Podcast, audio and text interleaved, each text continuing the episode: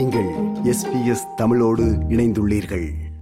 Ukraine மீதான ரஷ்யாவின் படையெடுப்பு இஸ்ரேலுக்கும் ஹமாஸுக்கும் இடையே நடக்கும் போர் வேகமாக வளர்ந்து வரும் சீனாவின் ராணுவ சக்தி செங்கடலில் ஹூத்தி கிளர்ச்சியாளர்கள் சரக்கு கப்பல்கள் மீது நடத்தும் குண்டு தாக்குதல்கள் கொரிய தீபகற்பத்தில் வடகொரியாவின் ஏவுகணை சோதனைகள் இவை எல்லாவற்றையும் அமெரிக்காவின் சிகாகோ நகரில் புல்லட்டின் ஆஃப் அட்டமிக் சயின்டிஸ்ட் என்ற குழுவில் அங்கத்துவம் வகிக்கும் விஞ்ஞானிகள் சந்தித்தபோது கவனத்தில் கொண்டார்கள். நமது உலகம் எப்பொழுது அழிவை சந்திக்கும் என்பதை சுட்டிக்காட்டும் ஊழினால் கடிகாரம் அல்லது உலக பேரழிவு கடிகாரம் என்று அழைக்கப்படும் டூம்ஸ்டே கிளாக் நேரம் மாற்றப்பட வேண்டுமா என்று அந்த விஞ்ஞானிகள் விவாதித்தார்கள்.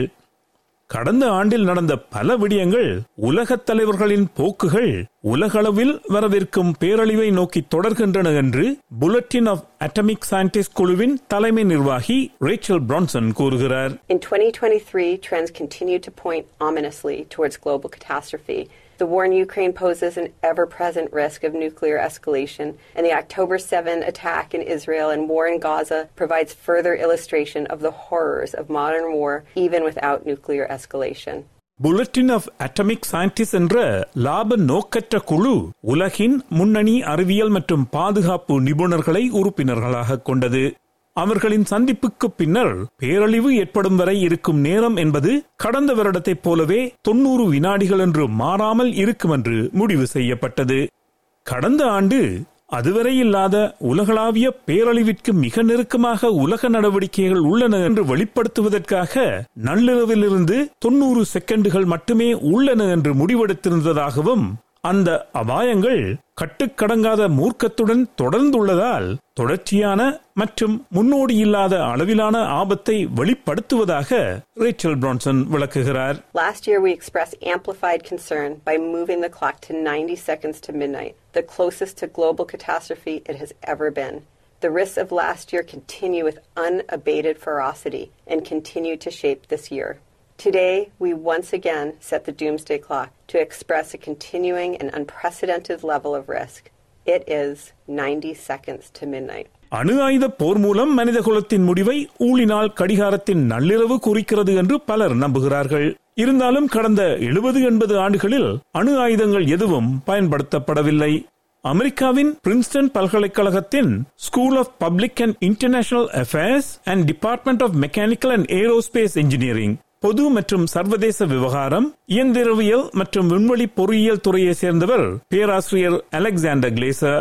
அணு ஆயுதங்கள் பல நாடுகளின் கைகளில் இருப்பதாலேயே அச்சுறுத்தல் நிலவுகிறது மற்றும் தம்மிடம் இருக்கின்ற அணு ஆயுதங்களை அந்நாடுகள் எவ்வாறு விரிவுபடுத்துகின்றன என்பதையும் பதட்டமான உலகளாவிய சூழலில் அதன் அர்த்தம் என்ன என்பதையும் பேராசிரியர் அலெக்சாண்டர் கிளேசர் விளக்குகிறார் Many weapon states are currently pursuing extensive modernization and expansion programs that will really, for the first time since the end of the Cold War, and essentially providing the infrastructure that could last until uh, 2100. China is increasing its nuclear arsenal, now standing at 500 nuclear weapons. And for the first time, at least in my adult life, there's now talk in, in Washington that the US nuclear arsenal will have to increase also in order to match the arsenals of Russia and China combined. So, in many ways, we're uh, setting ourselves up for a three way arms race, which is unprecedented and quite concerning. So, the picture is quite bleak. ஓக்கஸ் உடன்படிக்கையின் மூலம் எட்டு அணுசக்தி நீர்மூழ்கி கப்பல்களை கையகப்படுத்திய போதிலும் Australia அணு ஆயுத சக்தியை விரிவுபடுத்த விரும்பும் நாடுகளில் ஒன்று என்று சொல்ல முடியாது.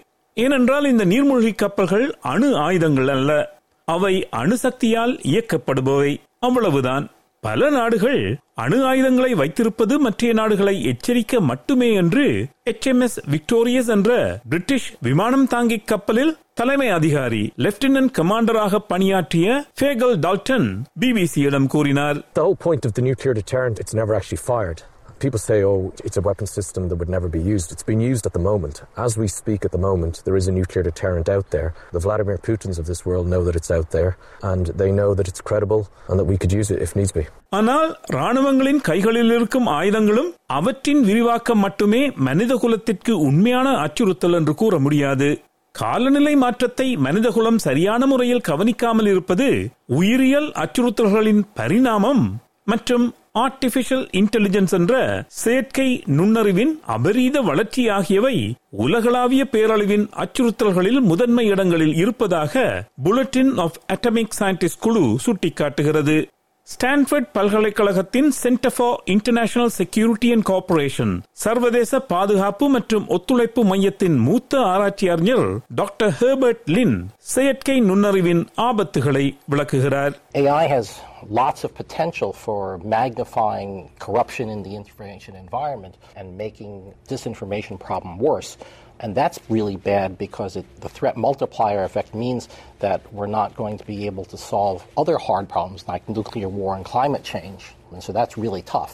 முதல் அணு ஆயுதங்களை உருவாக்க மன்ஹாட்டன் ப்ராஜெக்ட் என்ற திட்டத்தில் உதவிய Albert Einstein J Robert Oppenheimer மற்றும் சிகாகோ பல்கலைக்கழக விஞ்ஞானிகளால் ஆயிரத்தி தொள்ளாயிரத்தி நாற்பத்தைந்தாம் ஆண்டு நிறுவப்பட்ட the bulletin of atomic scientist என்ற குழு உலகை அழிக்கக்கூடிய அபாயங்கள் குறித்து மக்களுக்கு கற்பிக்க முயற்சிக்கிறது.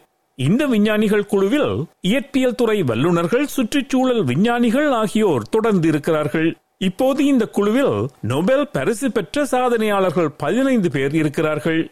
உலகம் அதன் அழிவுக்கு எவ்வளவு நெருக்கமாக உள்ளது என்பதை காட்டுவதற்கு உதவும் வகையில் கடிகார அமைப்பில் ஊழினால் கடிகாரம் அல்லது உலக பேரழிவு கடிகாரம் என்று அழைக்கப்படும் டூம்ஸ்டே கிளாக்கை இந்த குழுவினர் ஆயிரத்தி தொள்ளாயிரத்தி நாற்பத்தி ஏழாம் ஆண்டில் அறிமுகப்படுத்தினார்கள். ஆயிரத்தி தொள்ளாயிரத்தி நாற்பத்தி ஏழாம் ஆண்டு நள்ளிரவு பன்னிரண்டு மணிக்கு ஏழு நிமிடங்கள் இருக்கும் வகையில் உலகத்தின் அழிவு நாள் குறிக்கப்பட்டது. முதலாவது அணுக்குண்டு வெடிக்கப்பட்ட சூழ்நிலையில் உலகின் பேரழிவு மிகவும் நெருங்கிவிட்டதற்கான அடையாளமாக விஞ்ஞானிகள் ஏழு நிமிட குறிகாட்டியை தீர்மானித்தார்கள். அமெரிக்க அணுகுண்டு சோதனை ரஷ்ய அணுகுண்டு சோதனை மற்றும் அமெரிக்க ரஷ்ய முருகல் நிலை என்பவற்றை கருத்தில் கொண்டு ஆயிரத்தி தொள்ளாயிரத்தி ஐம்பத்தி மூன்றாம் ஆண்டு கடிகாரத்தின் குறிகாட்டி இரண்டு நிமிடமாக குறைக்கப்பட்டது.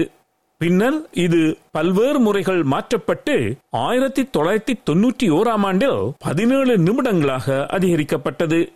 அமெரிக்காவும் சோவியத் ஒன்றியமும் அணு ஆயுத குறைப்பு ஒப்பந்தத்தில் கையெழுத்திட்ட பின்னணியில் இந்த கடிகாரம் கண்ட நள்ளிரவிலிருந்து மிக நீண்ட நேர இடைவெளி அதுதான்.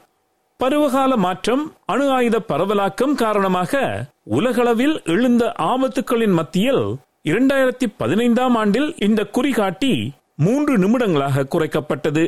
உலக பேரழிவு நடப்பதற்கு இன்னும் தொண்ணூறு வினாடிகளே இருக்கின்றன என்பது பேரழிவை நோக்கி நாம் விரைந்து நகர்ந்து கொண்டிருக்கிறோம் என்ற செய்தியைத்தான் சொல்கிறது என்ற அளவிலேயே நாம் பொருள் கொள்ள வேண்டும்.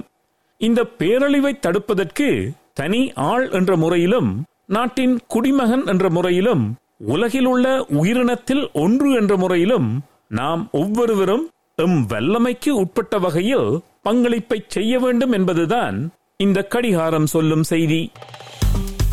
விருப்பம் பகிர்வு கருத்து பதிவு. லைக் ஷேர் காமெண்ட் எஸ்பிஎஸ் தமிழின் ஃபேஸ்புக்